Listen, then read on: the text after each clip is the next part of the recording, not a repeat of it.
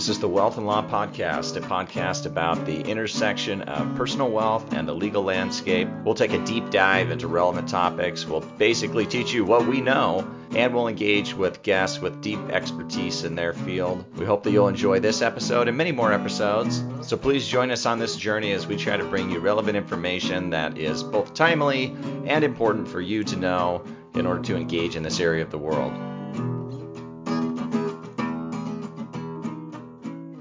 Welcome to the Wealth and Law Podcast. I am Brent Nelson, and per the usual, I am joined by Rachel Sass. How's it going, Brent? I'm doing well. How are you?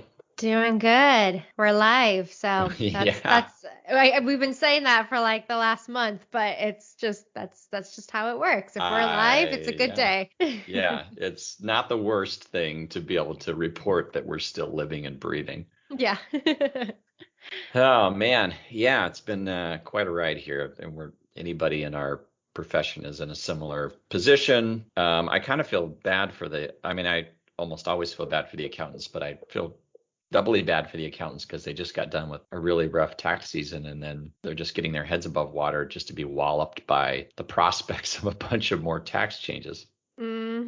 Yeah. You think normally they get they take their vacation right after April 15th, October 15th, but uh not not not this last one. It's it's going to take a while. Maybe they're going to have to take a January trip. I'm going to say that's that's the CPAs and all the attorneys are all going to take January 1st trips. Yeah, that's my plan. As soon as it turns over to January, I'm just going to tell everybody I'm not available. I'll take care of that in February. yeah, exactly. We've done enough getting us to the end of the year. Yeah. I've already been telling quite a few people, can we do this in November? And now I'm realizing I'm going to have to tell them, can we do this next year? Yeah, that's I don't it. think, yeah, I don't think I'm going to have the bandwidth in November. hmm It's funny when I talk to people and I start talking about next year. I'm like, oh, well, next year we're going to do this, and next year we're going to talk about this planning. And they're like, next year? Yeah, next year. It's it's really not that far away, given that we got the holidays, we got year end stuff. We still got to get through Congress passing these laws. Like, no, next year. It's really not that far away. It'll get here. Don't worry. I know. And it's like, uh, some of that is estate planning stuff that, you know, it's like you either do it or you die, and then that's the end of the story. And it's kind of like, what if I die? Like, you won't. You're fine. Yeah. Don't worry. You're fine. We'll get to it. hmm Well, Yeah. there's there's been uh, quite a bit going on, as as you and uh, many other people are very aware. Some of the things that I think have been interesting to me um, that have been highlighted by the process of negotiating this big reconciliation bill have been uh, certain sort of tax policy views, and and then those tax policy views they sort of manifest themselves in different ways that some of the planning for wealthy individuals is done and the, the tax status of some wealthy individuals. Um, and even though saying the words tax policy probably makes people think this is going to be the most boring conversation possible, but it turns out it's not because tax policy is so broad and it does touch on uh, somewhat entertainment type things. So a couple of things. One has been the proposed billionaires tax. Now I have to to caveat this that at time of recording it's October 26th and we do not know what the text of this billionaires tax is going to look like. I, I just looked uh, like a few minutes ago before we got on here and, and I didn't I haven't seen the text. So I, I don't know that it's out. I, if it's out, it's hidden somewhere that I can't find it. So I don't know what the text is. I only know what uh, people are reporting somewhat anonymously. But this billionaires tax, which allegedly would only apply to about 700 people in all of America, is getting quite a bit of run, I'd say, in the media. I don't know if you're feeling the same way, Rachel, but seems to be popular.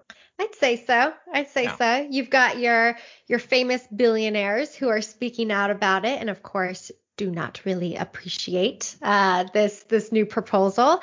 And then you've got a lot of other people who are like, "Oh yeah, absolutely, this totally makes sense. It's only going to affect 700 people. They got plenty of money. It's totally Right. fine." Yeah, and the projections, alleged project, I, you know, I don't know where people come up with these numbers, but the projections are that the tax would raise somewhere around tens to hundreds of billions of dollars in tax revenue, uh, which is a very broad range. So Yeah. I'm not sure what to take from those sorts of prognostications.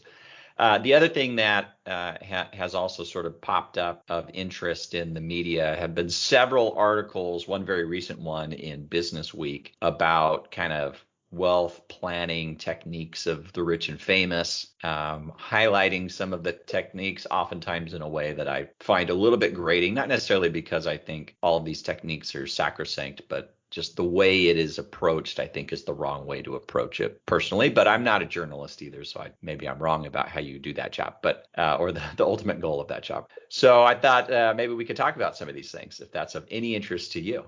That sounds like a plan. This is pretty much this. I mean, this is our world. This is our world every single yeah. day. So makes sense. it's sad. It is sad as as I as I tell people. I wish I knew more baseball stats.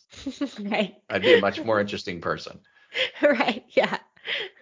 so, uh, all right. So the billionaire's tax. Let me try to explain this in as good a way as I understand it, and with the again huge caveat that we haven't seen the bill, so I don't know exactly what it's going to look like. But apparently, for um, people who either have a net worth of a billion dollars or make a certain amount of money each year on a sort of rolling average basis with a three year look back. Uh, and the amount of money is something like hundreds of 100 million. It's not a small amount of money, but a large amount of money on this three year look back basis. If you sort of step into that trap, then a couple of things happen to you. Number one, on what appear to be, say, marketable securities or things that have a ready market value, you are deemed to have sold those assets every year so-called mark-to-market regime where if they've gone up in value, you're deemed to have sold them, you have to pay a capital gain tax. I don't know what the tax rate would be, but let's just assume it's the normal capital gain tax rate and the maximum federal rate right now today is is 23.8%. So let's just assume you'd pay 23.8% on the capital gains. Then if they had declined in value, I've seen some reports that you would actually get to take a loss and uh, it's not perfectly clear to me whether you get to offset the gains and the losses against each other. Under some tax regimes that they have recently come out with, in particular the pass through income deduction, there is a sort of you can offset gains and losses. Uh, and in some instances, you're required to offset gains and losses from multiple business sources. So maybe they would allow you or require you to offset gains and losses in this mark to market regime. Okay. So that's sort of the first thing. You get you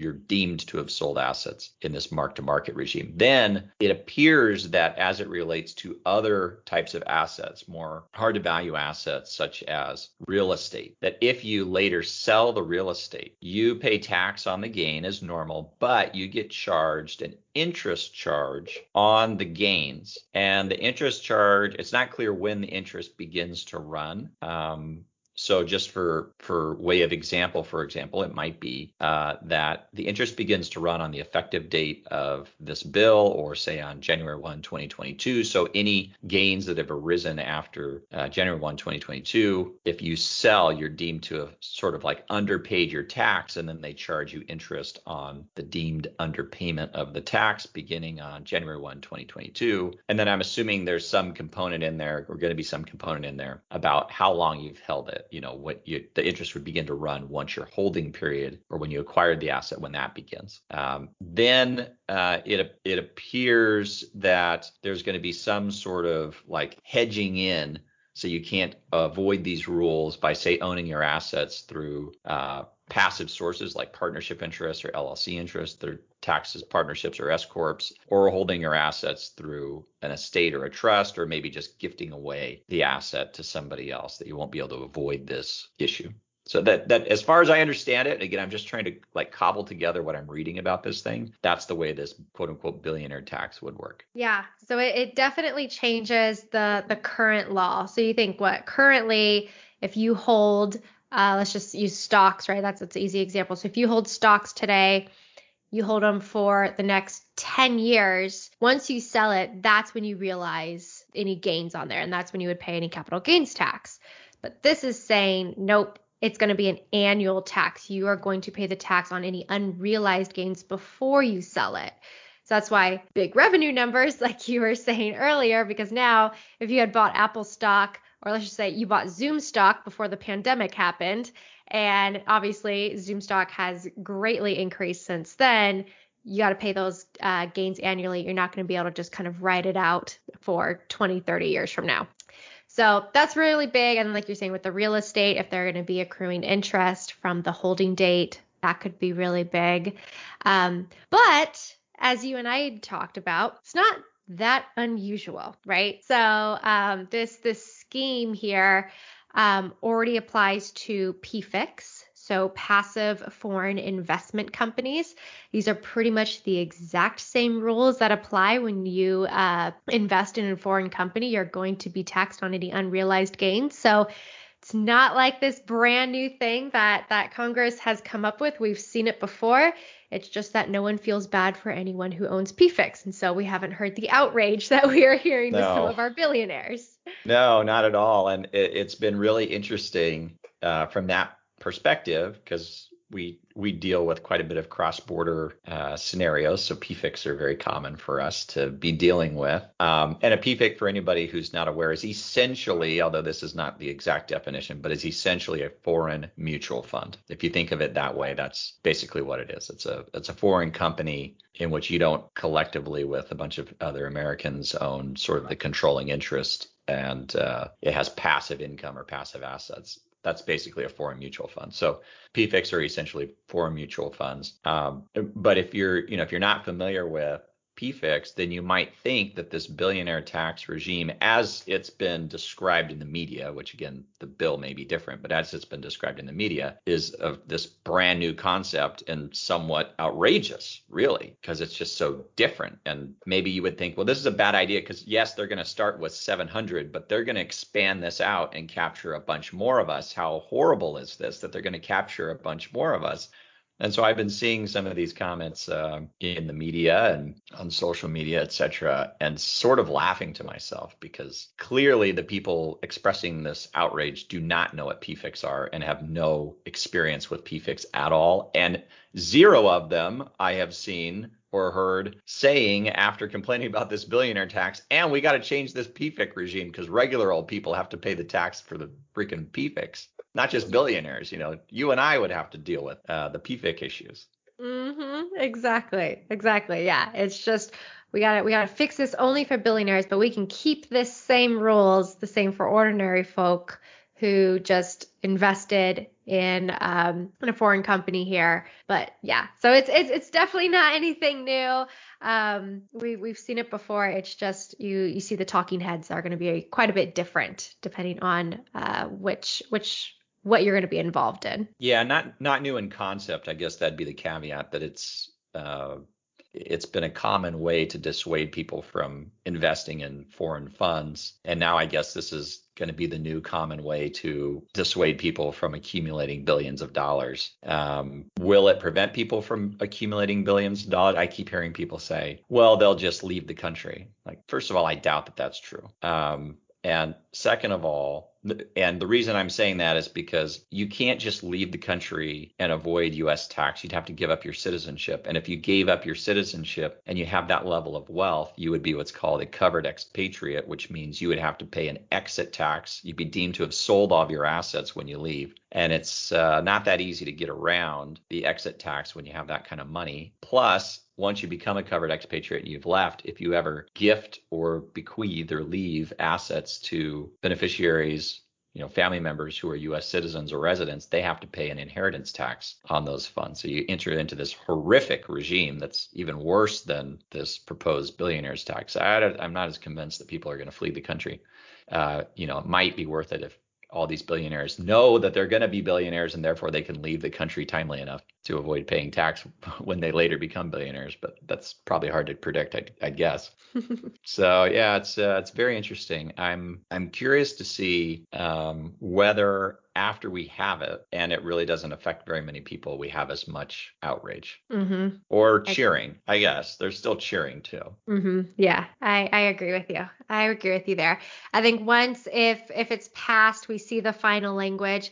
It's all a matter of reading into the language, interpreting it, and finding different other tax opportunities to kind of plan around it. Mm-hmm. You know, kind of go from there. Mm-hmm. And, and, it's interesting because even the the ideas of trying to prevent people from avoiding the tax through passive entities and making gifts, et cetera, it's very very similar in concept. Again, I don't know the details of the bill, but very in concept that'd be very similar to the PFIC regime where if you transfer your interest in the PFIC, that can trigger some of these these taxes and interest charges with PFICs, and even dying doesn't get you out of the issue uh, with a PFIC. So I'm very curious to see if that's what they're doing with the billionaires. Okay, so beyond uh, the billionaire tax, so we don't know exactly what that is. There are some things where we apparently do know uh, what's going on. There have been a handful of these types of articles about the the super rich wealth and wealthy and famous and how they squirrel away money and give millions and billions of dollars to families without quote unquote paying tax. And the recent one in, in Business Week was primarily about Phil Knight, who's the founder of Nike uh, and himself a many, many, many times over billionaire. And they highlight a few techniques that apparently Phil Knight has used as as disclosed in some of the SEC filings for Nike. I have not gone back to look at all the SEC filings. So I don't know if the article is accurate. So we're just assuming it's accurate. But a couple of the techniques uh, of interest. One is what's called the grantor retained annuity trust or GRAT, which we've talked about in the past. Uh, second is uh, a, a, sale or a gift transaction to an intentionally defective grantor trust or an IDGT. Uh, they talk about taking valuation discounts on entity interests, like an LLC interest, which apparently Phil Knight has some LLC. And then also they talk about charitable lead annuity trusts and using annuity trusts charitable lead annuity trusts or CLATs to shift money to family members without paying any tax. So I thought maybe we could run through these at a high level. So we're not going to get into the weeds on all these because that'd be like its own hour long discussion for any of these things. They're somewhat complicated in and of themselves. Uh, yeah, this uh, this article, this article, it it made me chuckle. It made me chuckle. uh, in what way?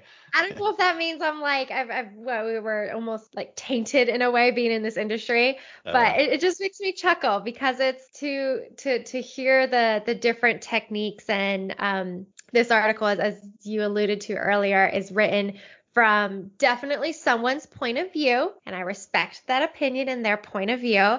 Um, but I would say that this individual who wrote it probably has not seen all of these techniques and is really um, well versed in in all the tax planning techniques because when you read through it, you're saying the GRATs, the IDGTs, valuation discounts, CLATs. These are common techniques. Honestly, when I saw what what Phil Knight did. I'm like, oh yeah, they did some great planning. Pat on the back to his attorney. He, yeah, they did a great familiar, job. Exactly. Right? They're I know. They're they're tricks. They're not tricks, but they're techniques that we use on a day-to-day basis for our clients, depending on what their goals are. It's no secret at all. A lot of estate planning attorneys across the country use these techniques. Mm-hmm. Super common.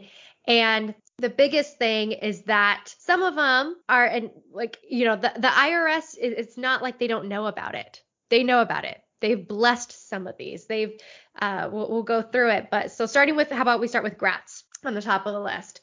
So the grats, um, for just a very high level again overview of what a grat is, a grantor retained annuity trust. So a individual, settlor, family, couple put uh, assets into an irrevocable trust. Typically, you're going to put highly appreciable assets into that trust. And then the grantors take back an annuity stream from that trust. And the biggest thing with a GRAT is that you freeze the value of the assets on the day that you transfer it in. So if you put in your Zoom stock before the pandemic, the, the pandemic hit, it's going to be stuck at whatever it was then. Then you had the pandemic happen, it shot up in value. You've already transferred that that uh, that amount on the transfer date. So any excess in value, it's not going to be in your state. You don't have to worry about it. It's going to pass to whoever those beneficiaries of that trust are without ever having to worry. So it's a great technique. Again, a lot of people use it, especially when you've you got people who are investing in companies early, right when they're starting, and they truly believe that they are going to appreciate in value. So with grats, um, again, no secret at all. Very common technique. There's a lot of um, big fans of grats out there, and they're in the regulations. They're actually in the regulations. So it's not like this is again a secret. Congress knows about them. They wrote the rules about how to make a GRAT work. There are specific rules they actually need to meet in all of your trust agreements when you're forming a GRAT. in order to take advantage of those rules. And if you do it properly, you're good to go by the rules. And so um, the fact that uh, uh, Phil Knight used GRATs, that's that's not surprising at all. Um, I think the article talked about how he used quite a few of them. That is not common, or that that is very common either. There's there's no shock there. We have clients who have rolling GRATs. They set them up different times so you can get different assets in at different valuations. Again, very common technique, nothing new here that we're seeing. No, nothing new at all. And and the reality is that if the tax changes that have been proposed are enacted, that the use of GRATs is probably going to go out of favor. Um, so the article is also not all that timely because they're basically going to get rid of GRATs anyways. But it's it's such a common it's such a common technique that, uh, as you mentioned, the IRS literally wrote the rules on how to do them in the regs in black and white. They wrote, this is how you do GRATs. And grats were, in fact, a response to other techniques that Congress and the IRS thought were even more aggressive, aggressive and abusive. So the GRAT is historic in historic terms the conservative technique, and that sometimes gets lost on people when they're talking about these uh, these sorts of techniques. I mean, to your point about like the the tenor of some of these articles, and obviously it's obvious that the people writing the article don't have any familiarity with these techniques. It sort of reminds me of um, somebody who's complaining about the building being on fire rather than questioning why is the building on fire? And that's sort of what these articles are like. It's like all the focus is on the fact that the building is on fire and not why the building is on fire. And they forget to sort of ask the question of why. And the why is because the IRS literally says you can do it. Now, you can question whether that's good policy or not. I think that's a very fair question. And there's ample room for debate on whether that's good policy, but that is what is permitted. It's not a it's really not that aggressive. Exactly. Exactly. I think think you hit the nail on the head there. Um, okay, so one of the other techniques the article discussed was IDGITs, intentionally defective grantor trusts, which again, to your point, if Congress passes all of their tax laws like they've proposed, IDGITs aren't going to be very useful pretty soon once we have to get, get past the enactment date. So, but talking about an IDGIT, what it is. Again, we've got a grantor. They're setting up an irrevocable trust for some beneficiary. Let's just say we're going to make it some family members and they transfer the assets into the irrevocable trust so they get those assets out of their estate. Um, the assets, again, are then going to be frozen at that transfer date value. And then what's special about an IDGIT is that during the grantor's lifetime, the grantor it is considered a well, it is considered a grantor trust. And so that means that the grantor pays the income tax for the beneficiaries on the trust assets. Some people may think, well, why would you want to do that? That basically allows you to transfer more assets, more wealth to your beneficiaries and try and reduce your estate as much as possible.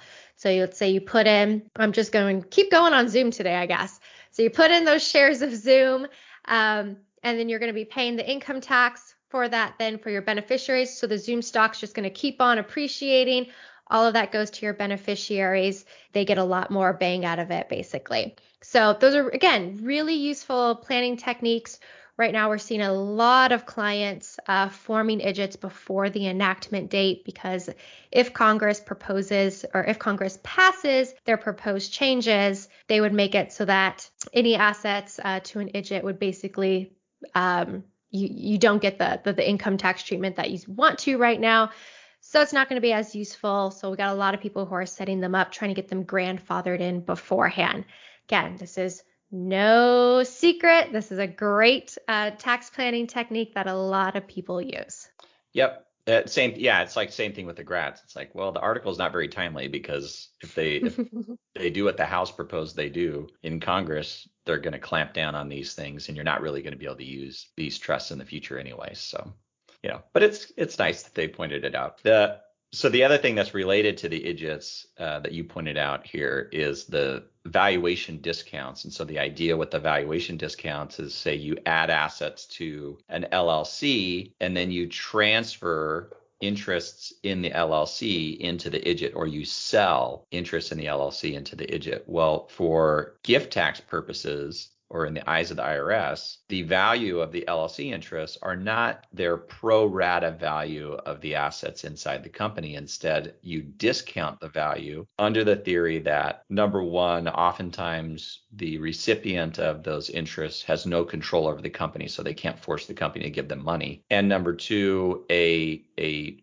in an arm's length transaction, a third party would never pay you a premium or full value for that asset that they can't force the company to give money out of. So you discount the value down. Some of the discounts can be pretty big. They can be 30, 40, I've seen even as high as 50% of the value of the LLC interest. So if you're, say, gifting something that looks like, in the eyes of the IRS, it's only worth 60% of its actual value, you're transferring that extra 40% without incurring uh, say gift tax if it's a gift or without receiving back payments if it was a sale on that 40% but you still transferred the value of the 40% in the, this discount amount into the trust. And so you can sort of do these transactions uh, you know in a relatively efficient way to limit the tax hit on the transaction and to get more money effectively into the hands of the trust and family members. So it's a pretty it's a pretty common technique. It's another one of these techniques that again if if Congress does what the House has proposed that they do, is going to go out of favor because unless the LLC owns actively managed trade and business assets, you will not be able to take valuation discounts anyways. And so let's just, and I don't know if this is exactly what Phil Knight did, so this could definitely be wrong, but just as an example, let's assume Phil Knight contributed a bunch of uh, Nike stock into one of these LLCs, and then he transferred interest in the LLC by gift or a sale to an IDGIT. Well, Nike stock is publicly traded. That's not an active. It's not an active trader business to own stock in Nike. And so, under the rules that are proposed, he would not get any valuation discount for making a gift of those LLC interests. I can tell you there would still be reason to want to transfer LLC interest even if you didn't get the discounts. But um, that is the that is sort of the parameter or the the change that the House Ways and Means Committee proposed. And so again, this article it's nice that they point out this issue, but it's sort of going away anyways. Uh, if Congress does what they said they're going to do. Yep, and and to your point, that that's exactly what what Phil Knight did. Yeah, he had shares of Nike in an LLC and then um, one of his family trusts got a piece of that. They took a 15% discount on it. Bada bing, bada boom. That's how it works. Yeah, and presumably the Nike stock appreciated in value, uh, which is really is really the crux of the issue. And uh, although the article was a bit exercised about that, it's not different from, say, if your parents gave you their house on the day they give you their house, it's only worth what it is on that day. But if it if it triples in value because the real estate market goes crazy, and now you own a house that's worth three times the value, the thing that your parents gave you was the thing they the value that they gave you on the day of the gift, not the future value that you now have. And so you shouldn't have to charge your parents for the future value of the asset that they no longer own. And then and the article sort of misses that point and it kind of gets exercised about the fact that the assets appreciated in value in the hands of um, Phil Knight's progenitors rather than in in his hands, even though he had given them away early and then they appreciated after he gave away the asset. That's that's a really good point you bring up. I think that really kind of um, puts it into a perspective where everyone can kind of realize the the thought process behind this and it's really you know the the individuals who are taking advantage of these rules they are planning in advance that is the key right there right these expected this company to uh, increase in value. So you do these planning techniques before you think they're going to substantially increase and then you can really take advantage of it and really freeze the value of those assets the day that you do these transfers. That's really the crux of it is how we're going to freeze the value. So I think then going on to the last point that uh, the article hits on, and this one really struck me. I was upset about this one. And that's the article talking about charitable lead annuity trusts. And I felt like, in, in my opinion, the article was almost attacking charitable lead annuity trusts, which I'm like, it's a charitable trust. We have money going to charities. How is that bad? How is that bad at all? And um, that that one just uh that that one irks me. Um, but so when we're talking about charitable lead annuity trust, uh, what we're doing here again, we were creating an irrevocable trust. the uh, grantor is going to be uh, putting assets into this trust, and then the um, the charity takes an annuity. And so they're going to be getting a stream of income, and then the grantor is going to be getting what's left of the, the trust. And so you've got money that, or, or, and it could go to different beneficiaries too. So you've got money that can stay with the family. Okay. That's one part. But then you've got a big chunk of money that is going to charity at the end of the day. And what's, you know, important to, to note about uh, charitable lead annuity trusts is, you know, it, it is going to be going to a 501c3. It can be going to a private foundation. It could be going to a donor advised fund. But at the end of the day, there is a legitimate charitable organization that is receiving funds. And so, in my mind, I am all for that. I think it is great. And uh, charitable lead annuity trusts, they really um, are are beneficial in a low interest environment. So how we've seen it in the last uh, year or so here. So a lot of people have been taking advantage of these CLATs. Um, and the the one thing that that really kind of irks me with the charitable lead annuity trust that you and I had talked about, Brent, was that again, this is this is no nothing new here, no secret. And the IRS literally wrote the forms on how to create a proper charitable lead trust. Like if you go to the IRS website and you go, type it in that you want the charitable lead trust, they literally tell you word by word what needs to be included in the trust agreement. So this is clearly blessed by the IRS. It is they they, are blessing this because it's public good public policy to give money to charity.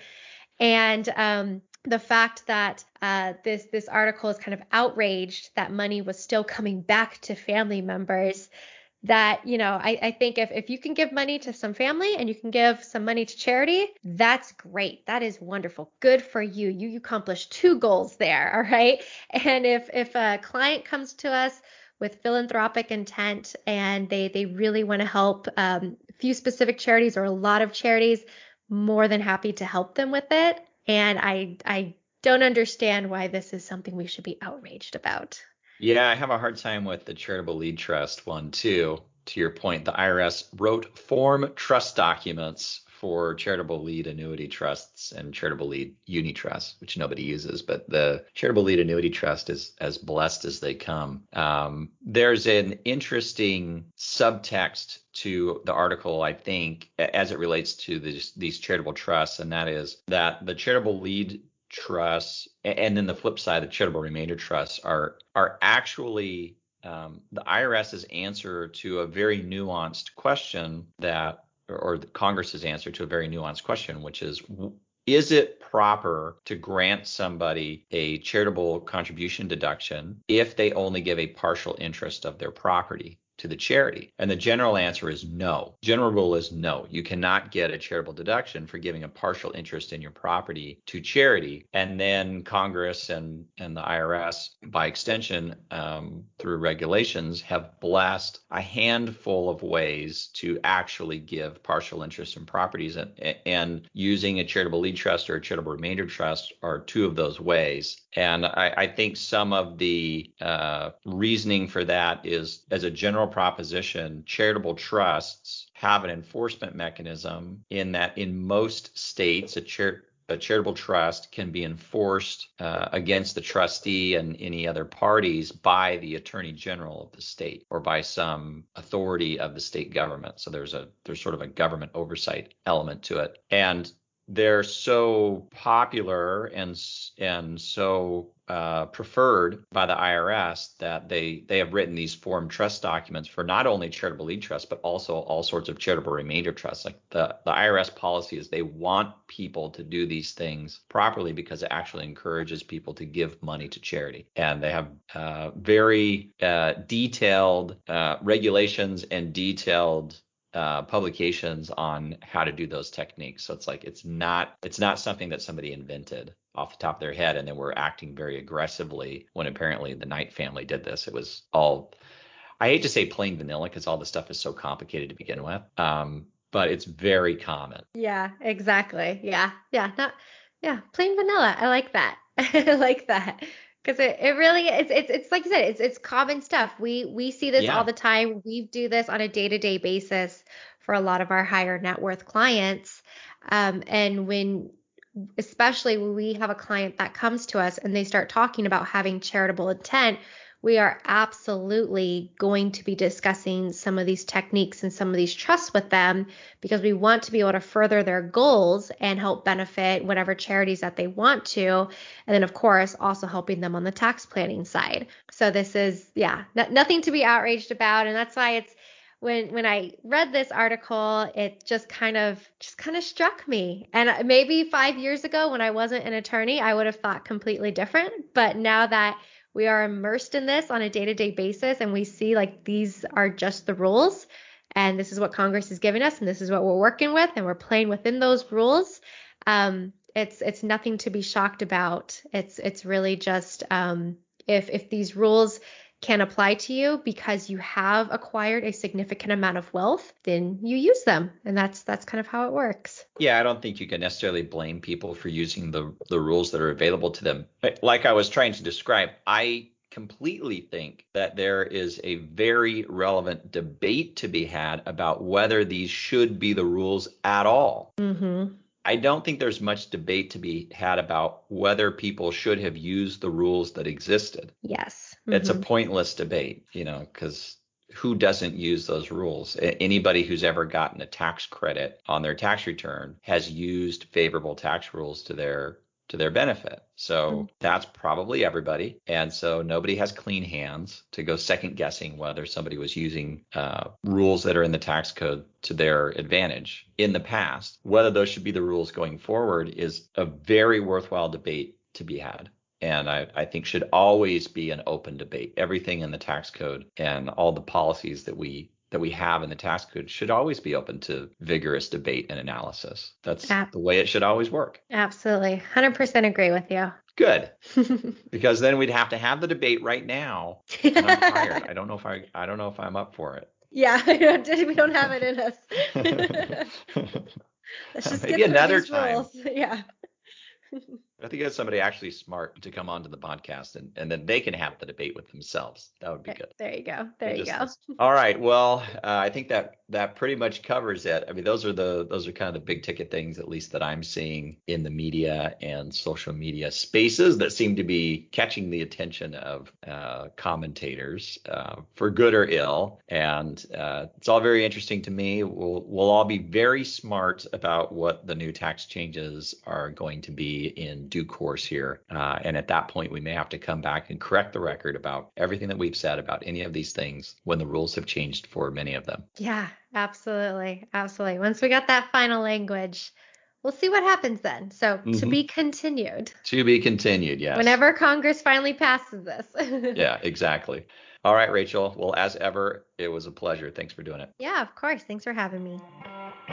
Hey, listeners, thank you so much for spending time with us. Rachel and I both really appreciate it. We've really enjoyed doing the podcast. We're trying to do our best work and bring you valuable and useful information, and I hope you feel the same way. And if so, please subscribe to the podcast, leave us reviews, uh, subscribe to our blog if you want to follow us and see the sort of things that we write about, and also follow us on social media at Wealth and Law, basically everywhere that social media is. Thanks so much.